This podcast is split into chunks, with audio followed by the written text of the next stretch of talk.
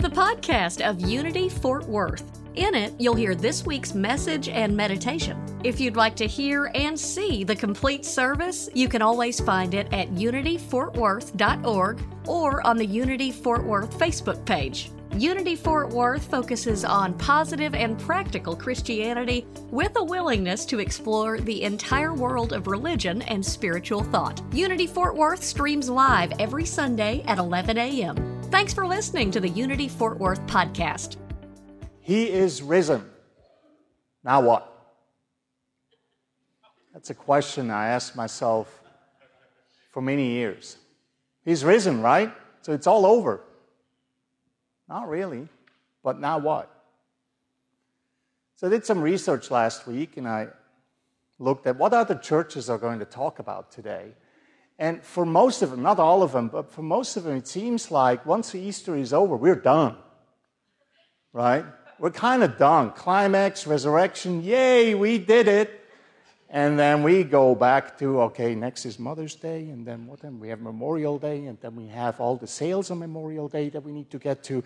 And then we have Father's Day, and we have the 4th of July Day, another more sales. Then we get finally a break to go to summer and do lots of fun stuff. And then we are so exhausted to go back to Labor Day, where we have another sale going on. And then we go back to church and start all over again at Thanksgiving, Christmas, and so on, right? exhausting, right? If that what spirituality looks like, I don't want to do it. so now what? What happens according to the gospel and to the Acts? What happened after the resurrection? Two major events. Pop quiz. What happened? What happened? Pentecost, right? Which is the Holy Spirit descending on the disciples. What else? Big, big thing. The ascension of Jesus Christ. Correct. So we have two more pretty crucial events happening. One, first of all, is the ascension and then the descent of the Holy Spirit onto the disciples. Interestingly, including Easter Sunday, counting Easter Sunday as well, it's exactly 40 days after when Jesus appeared to the disciples, led them to Bethany, and then ascended in front of their eyes. Ever heard the number 40 before? Right? Those Bible, Bible geeks among you know that 40 is very important. 40 years wandering in the, in the desert. The Israelites, 40 days in the desert when Jesus was tempted by the devil. 40 days, what, what are the 40 days before Easter? Lent. Lent, right? 40 days, not counting the Sunday. So 40 is very important.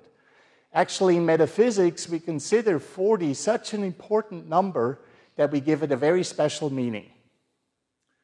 However long it takes. That's all it means. The symbolism of 40, one of them, is however long it takes. So it's not 40 years in the desert or 40 days in the desert. It's not 40, uh, 40 days of depriving ourselves or looking inward to doing something less before Easter or picking something up new. It's not even 40 days after the resurrection until the ascension. It's however long it takes. And that's important because we're all different. We're all different. We're all learning differently. We all grew up differently. We all have our uniqueness. So we all get to experience the Christ, the spirituality, in our very own way. So 40 is just means is however long it takes. Doesn't mean oh just stay in on your spiritual couch, potato couch for however long you want. It means you still need to do something, but it's okay that it may take a little bit more than 40 days, or maybe even a little less. So, ascension 40 days after, and then exactly 10 days after this, the ascension, we have the Holy Spirit descending upon the 12 apostles. Very significant and important events here. And they're significant not because they're written down about one person and 12 more that lived 2,000 years ago. They're significant because, again, even after the resurrection, there's something more for us to learn and to grow into and to understand about our own divine nature. So let's look at the timeline. So we have the time to Easter that takes 40 days. And then I mentioned the importance of the town Bethany a couple of times now. It's just before the entering into Jerusalem. Jesus and the disciples stay in the town of Bethany, which is where Jesus raised Lazarus from, from the dead. Bethany has meaning because of that. the raising of the dead in those stories is nothing else than raising us out of being spiritually dead to become spiritually alive again. And then we are ready to enter Jerusalem, which we learned on Easter and on Palm Sunday, it just means to truly come, to become peaceful and to be at peace. And then we have some betrayal here and there. We have a Last Supper, right? And the crucifixion, all, all important, right? And it's all happening within us too. Sometimes we betray ourselves on our own path to learn more of who and what we are. The Last Supper, the sharing of bread, the sharing of the body of Christ, the sharing of wine, the sharing of the blood of Christ, as I explained, has a different meaning in unity. Substance out of which everything exists and the vitality that we need in order to do this work. This all happens then, so we are ready to crucify, to let go of what no longer serves to let go of what we in unity say is missing the mark. In the Bible, it says sin. We say missing the mark, which is, by the way, very close to how the Jewish people interpret sin. They basically say it's not an original sin, it's not such a big deal, it's just, ah, I made a mistake, let me correct it, and now I move on. And so we must see crucifixion very similarly. In order for us to grow, we must stop making mistakes. And that's all we really need to do. But it's not such a big thing that we cannot move forward. It's always doable, it's always something that is available to us and that we can do. Then we have the resurrection, right? Remember, resurrection is about resurrecting our own self, our new self into this world. And then we have those 40 days. Now, 40 days usually, if you read in the various Gospels and also Acts and some of the other scriptures, you, you know that after Jesus was crucified, it was a very difficult time for the 12 apostles and for Jesus' disciples. So they were kind of like lamenting about the death of Jesus, even though they knew he was resurrected. They kind of were fearful. Some of them were fearing for their lives because we still had the Romans that are essentially chasing after the people that followed Jesus. So they were in hiding, they were fearful, and there was a lot of confusion because they really believed that Jesus would never die. When Jesus was talking about eternal life, they felt it must be eternal life in the body. They didn't understand that eternal life can look differently too. It's not just limited to the body. So it took them 40 days, or however long it took them, for them to kind of go through all this, which is very relatable, isn't it? Have you ever done something entirely new? Left the job and got a new job because you knew you needed to do something new and you were ready for it. And then it took you quite some time to get used to it. you were still, you were enjoying the new job, and yet you were still going, ah, there's some things that I really like. The coffee was much better. And, um, that would be me, definitely. Uh, my coworkers were more likable and so on. So there's always, when we have change, right, there's usually something that is going on with us. You know, we may be lamenting the old. Maybe we were not the ones who made the choice to break off a relationship or to leave the job. Then it's even a different, a different thing, right? So if we are on the receiving end of a breakup, a lot harder, right? Than on the giving end. So it's very relatable that this is happening and then Jesus appears and leads them back to Bethany. Here is Bethany again. Leads them back to the place where Jesus raised Lazarus. So before entering Jerusalem, before coming to peace, and before ascension, both times the disciples are in Bethany. And that means something. It means that the raising of Lazarus, that the us raising out of feeling spiritually dead, has a lot of significance when it comes to us to, toward the idea that we could ever ascend ourselves. And then the ascension, 10 days wait, and then the Pentecost, the descension or descent of the Holy Spirit. Okay, so so far with me? By the way, you will be glad to know that this is a two-parter today. So, um, because there's a lot to learn here, and what I wanted to do is I want to, re, you know, kind of like remind us again what the Christian point of view is, and then move over to some of the Eastern understandings and see if they start to come together. So, but there is one more thing. What's the one more thing? So we now have the fulfillment of the prophecy, right? The disciples still believe that Jesus is the Messiah. The Jews doubt that, but the Christians definitely say, well, he's the Messiah, first coming, right? So what's missing here? What's the big promise in Christianity?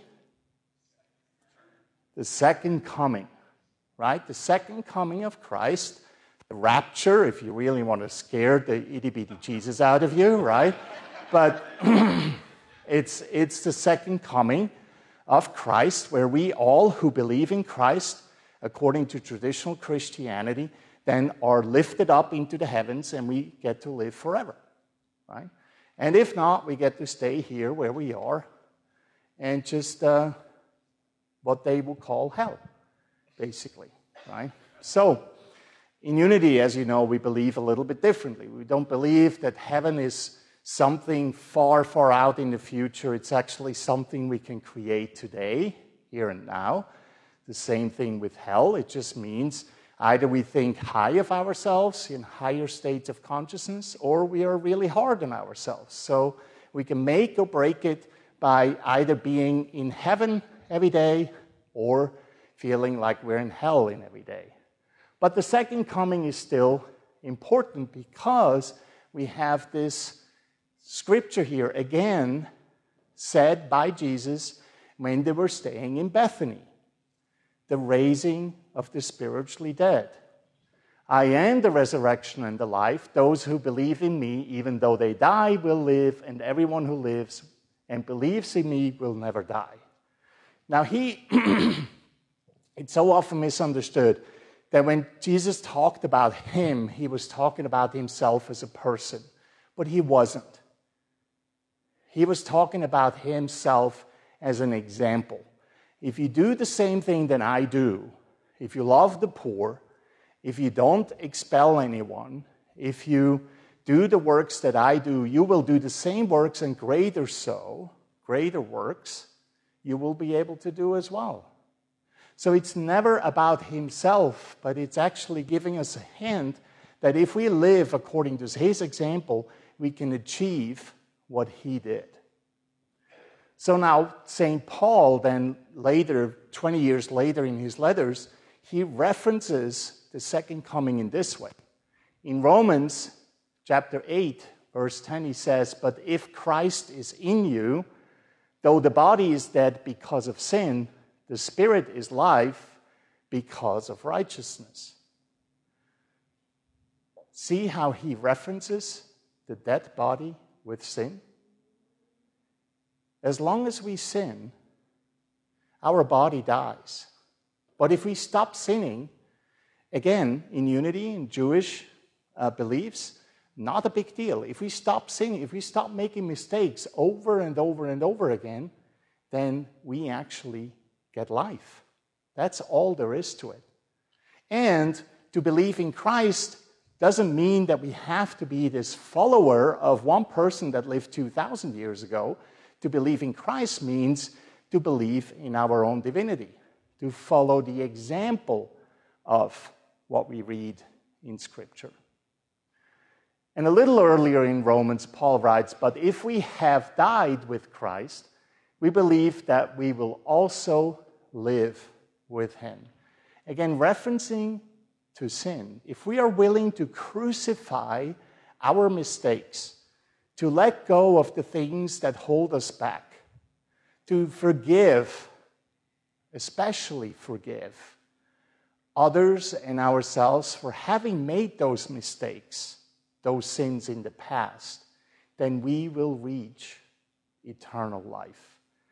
That is the big promise. In traditional Christianity, whoever knows, whenever knows, it comes, right? Jesus says, we don't know the date. We, we don't know exactly when it comes, but it will come pretty fast and it will come at the right time. In unity, we don't believe it's something that we have to wait for. It's something that we can establish right here and right now. We can allow that second coming to happen right now by accepting our own divinity here and now. That's all there is to it. So, east, that's, that was the west, right? So now let's look at east meets west. So I found this artist, which I thought was just very clever.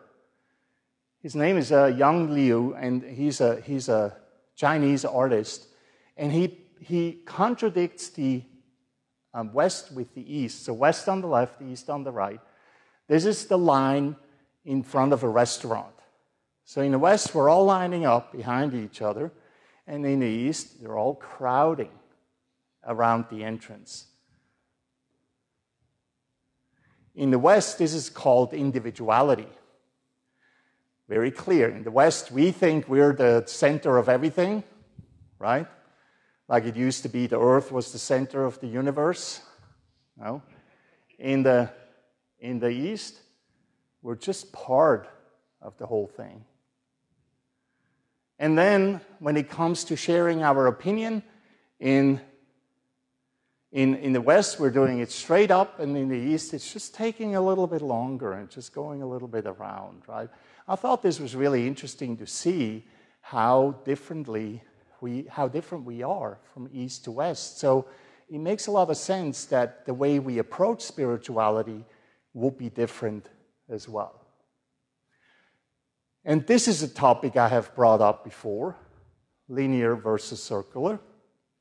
Because in the West, we tend to think linearly. And in the East, don't I have one more slide?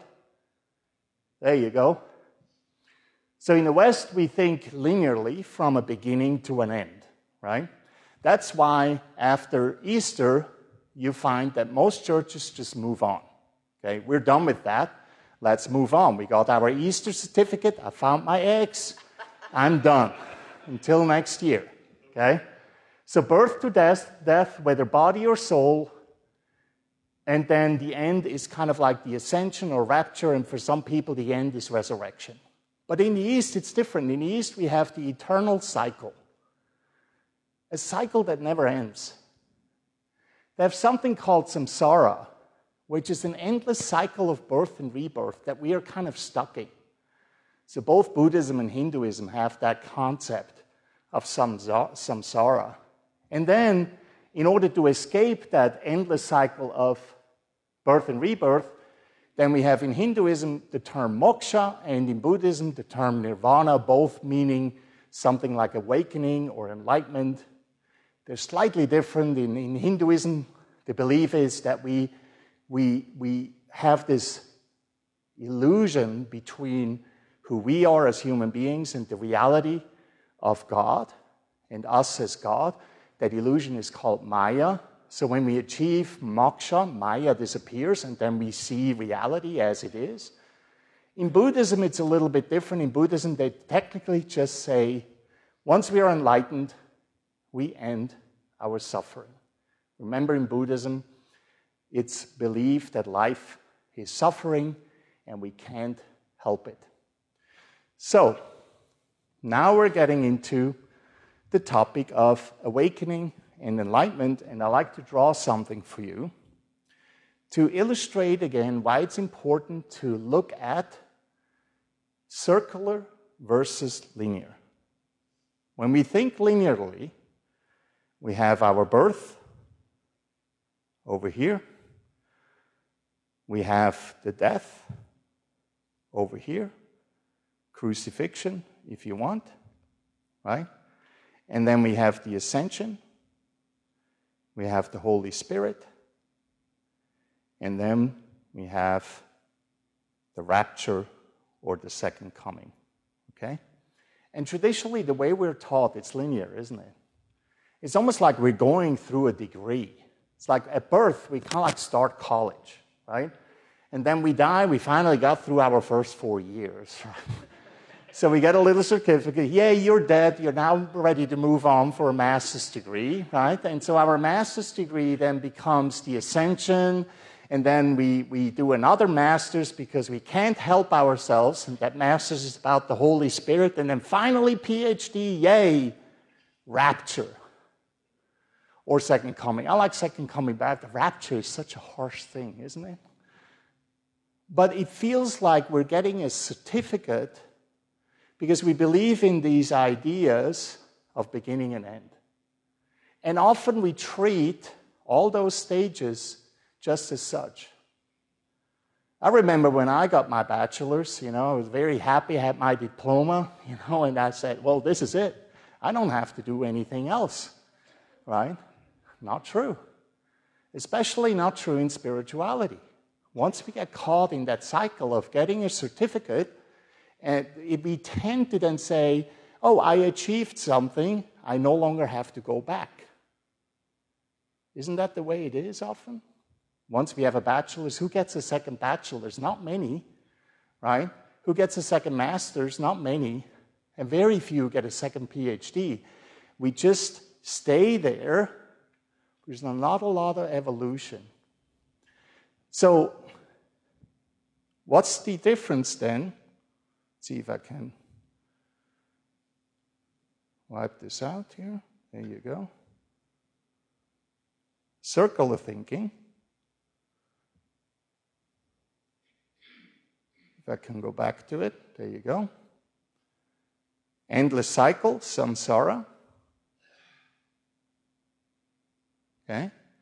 And then once we break that cycle, we go to moksha and nirvana. So, how are they similar? Well, we can actually take that linear line and we can just bend it up into a circle, and guess what? Then it becomes birth, death, ascension, Holy Spirit, second coming, and then it starts all over again. Right? If you look a little bit closer to the Christian scriptures and you understand a little bit about the culture, the history, the time it was written, then you know that Eastern theologies and philosophies are hundreds and thousands of years older. And it's very likely that Christianity and Judaism have been inspired by some of those ancient teachings. But in the West, we prefer a beginning and an end. Whereas in the East, as you could see, that we look at things differently. In the East, we choose life a little bit differently. And so it's more common to think in terms of just a repetitive cycle. So then, once we get to the point of saying, okay, let's try this out, enlightenment, awakening, ever heard of those terms? Who is scared of those terms? Anyone? No one? Okay, that's good, right? Because a lot of people find it very challenging to look at enlightenment and awakening. He is risen. Could that be enlightenment? The resurrection? Could it be the same as awakening? What about ascension? Could that be enlightenment and awakening? The Holy Spirit coming upon disciples. Remember, the 12 apostles are nothing more than a representation of who we are. 12 pieces within ourselves together. What if the Holy Spirit comes upon us? Could that be awakening? Second coming, rapture. Could that be awakening? What does that tell you? More likely than not, there's not only one, but unlimited experiences of enlightenment. And that's one of the deepest truths that are often not taught, neither in books nor anywhere. Because again, we tend to think in terms of linear, where we just want to get to the end. Once we are enlightened, we get our enlightenment certificate, and then we can sit back and we don't have to do anything ever anymore. Right? Ever heard that? Yeah. So, before we close, I want to introduce to you this book, After the Ecstasy, the Laundry. And so I'm going to stop here very soon because I wanted to give you the background how East and West thinks very similarly when it comes to our spiritual growth. And in this book, Jack Kornfield, who is an American author but has studied Buddhism for a very, very long time, he's a Buddhist teacher, he's a monk, and he writes wonderful books. In this book, that not many people know, he writes about the experience of actually having an awakening, but then still having to do the laundry. Ever heard of that? Most of us would say, at least in the early days, I was taught spiritual growth, you grow and grow and grow and grow and grow, and then there is a point where you just wake up and then it's all over. All your suffering is over, you have nothing to do anymore. Not true in this book, and if you truly follow some of the great teachers, even of today, you will know that it's more of a circular thing than anything else. There's an infinite way, or infinite, there are infinite stages of enlightenment. It never, ever stops. Which brings me to a Buddhist saying, which you may know. Oh, there's that, there's my point. There's not one, but infinite stages of enlightenment. As one reaches enlightenment, the suffering ends. That's Buddhist, right? Now, here is the Buddhist saying. I wonder if you ever heard it. So, before enlightenment, what are we doing? Chop wood and water. Let's say it together. We chop wood and water. Okay, what are we doing after enlightenment? Chop wood and carry. Very good. We chop wood and carry water, right? The point here being that life does not have, have to change. I remember my guru, my Maharishi, telling me if all of us, we, we were on the path to become monks, and he said, if we all became monks, all the seven billion people on earth, everything will collapse, right? We still need platform chairs, we need readers, we need congregants, we need singers, pianists, we need gas station people, we still need all that. We can't just all sit in a cave and ohm our ways into enlightenment and then the world works. Not going to work that way. So, this is beautiful because it tells us we will always, always, always have to chop wood and carry water.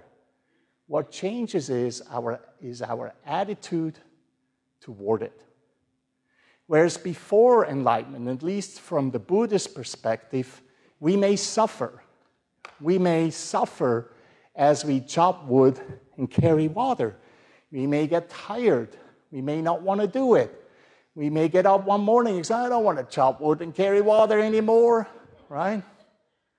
But after enlightenment, we're much more receptive to chopping wood and carrying water. That is the only difference. And that again is another symbol, another way of seeing that it cannot be linear, it must be circular, it must stay, it must continue on. And if you have a chance to read this book, he gives you many examples on how he, when he was going through these experiences, reached out to his teachers, his gurus, and asked them, How was it for you once you reached the first stage and the second stage? How did you go on? And I, I remember he write, it gets more muddy and muddy in how they explain how this works because it's more and more heart that we have to put into it. So, for a closing today, before meditation, I want to share this story with you. I'm just going to read it from the book because Jack does such a wonderful way of representing how this journey is to become, to, for a student, to become knowledgeable about enlightenment and about spirituality.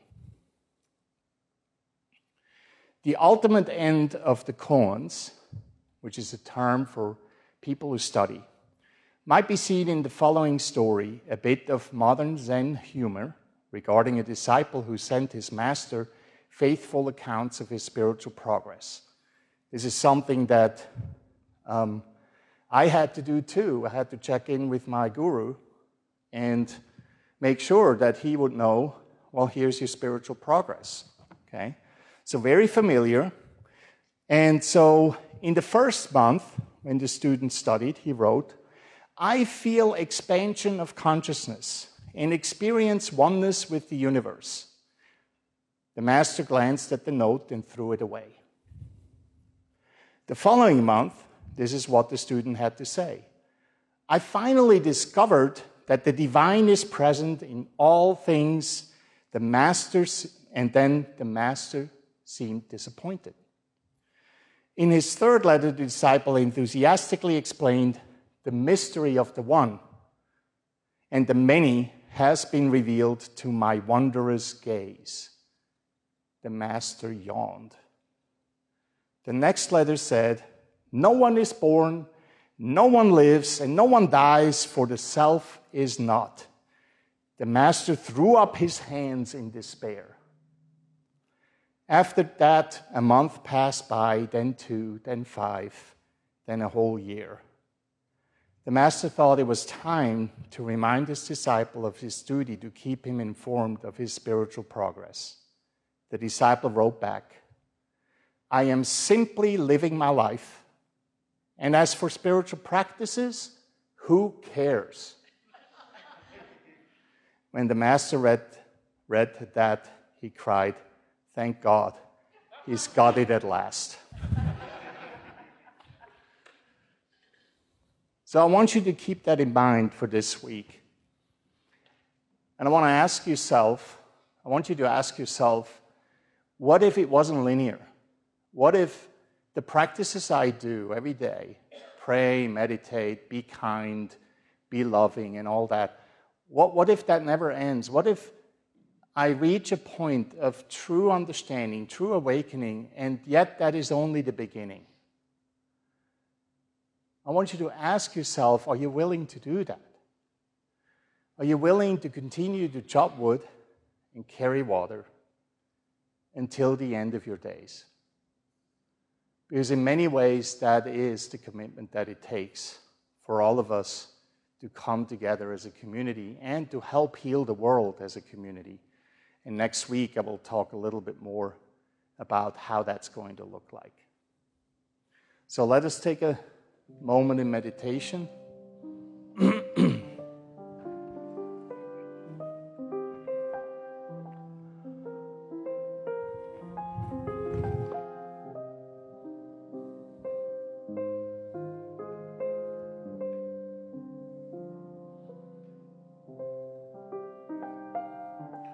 So we learned the foundation of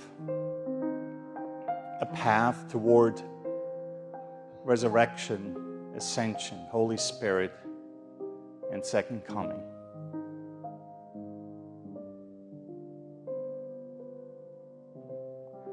For many of us who grew up with that in mind, we may be challenged at the idea that it never ends.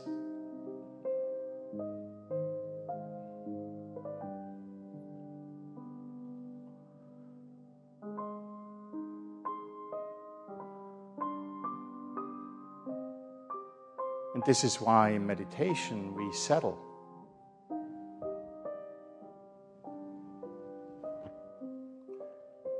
we settle more deeply.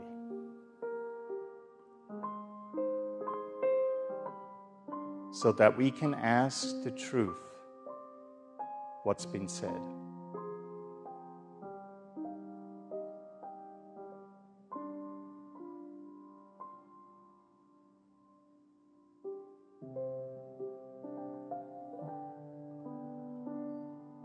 40 days, we have prepared ourselves by giving up something or picking up something new.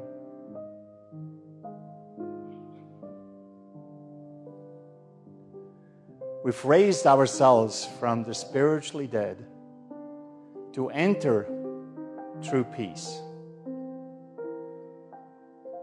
We broke bread, we drank wine, and we forgave whatever there is to forgive. And after we rested just for a little while, we rose up anew.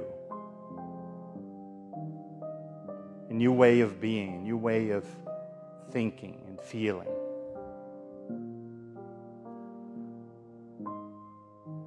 Again, for 40 days, we sat with that new way of being and feeling and thinking.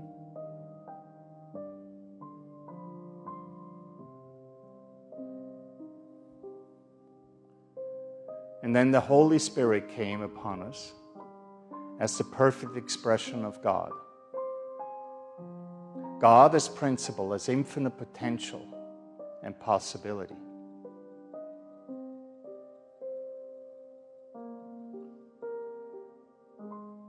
Patiently we are waiting for that second coming. Not from outside of us, not from someone from 2,000 years ago, but the second coming within us.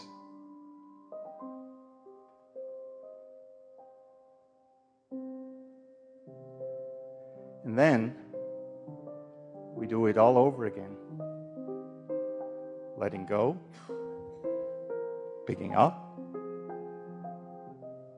coming alive in you.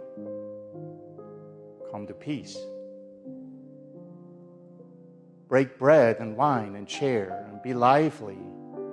Forgive, forgive, forgive. Always, always forgive. And then resurrect.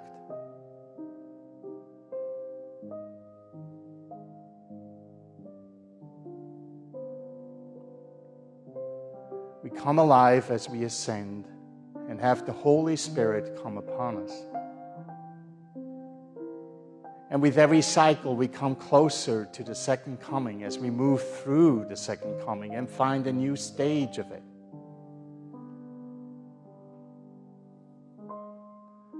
There's not one, but infinite stages of enlightenment. There's not not, not one, but infinite stages of awakening.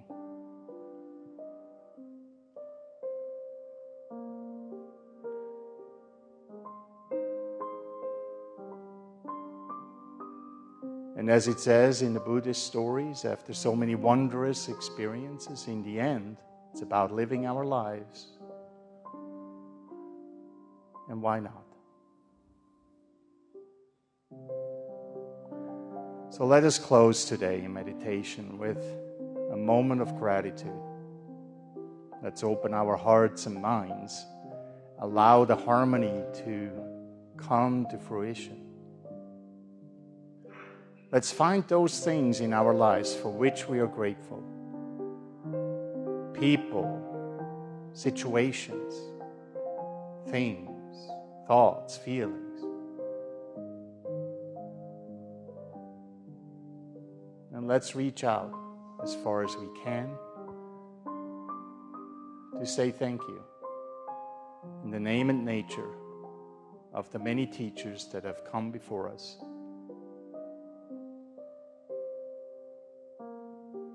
Let us also say thank you in the name of nature and nature, of our true divinity that is just about to burst out from within us here and now. And so it is. Amen.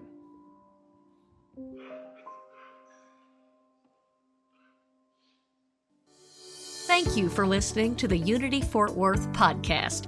You just heard this week's message and meditation. For the live streams and more information, go to unityfortworth.org.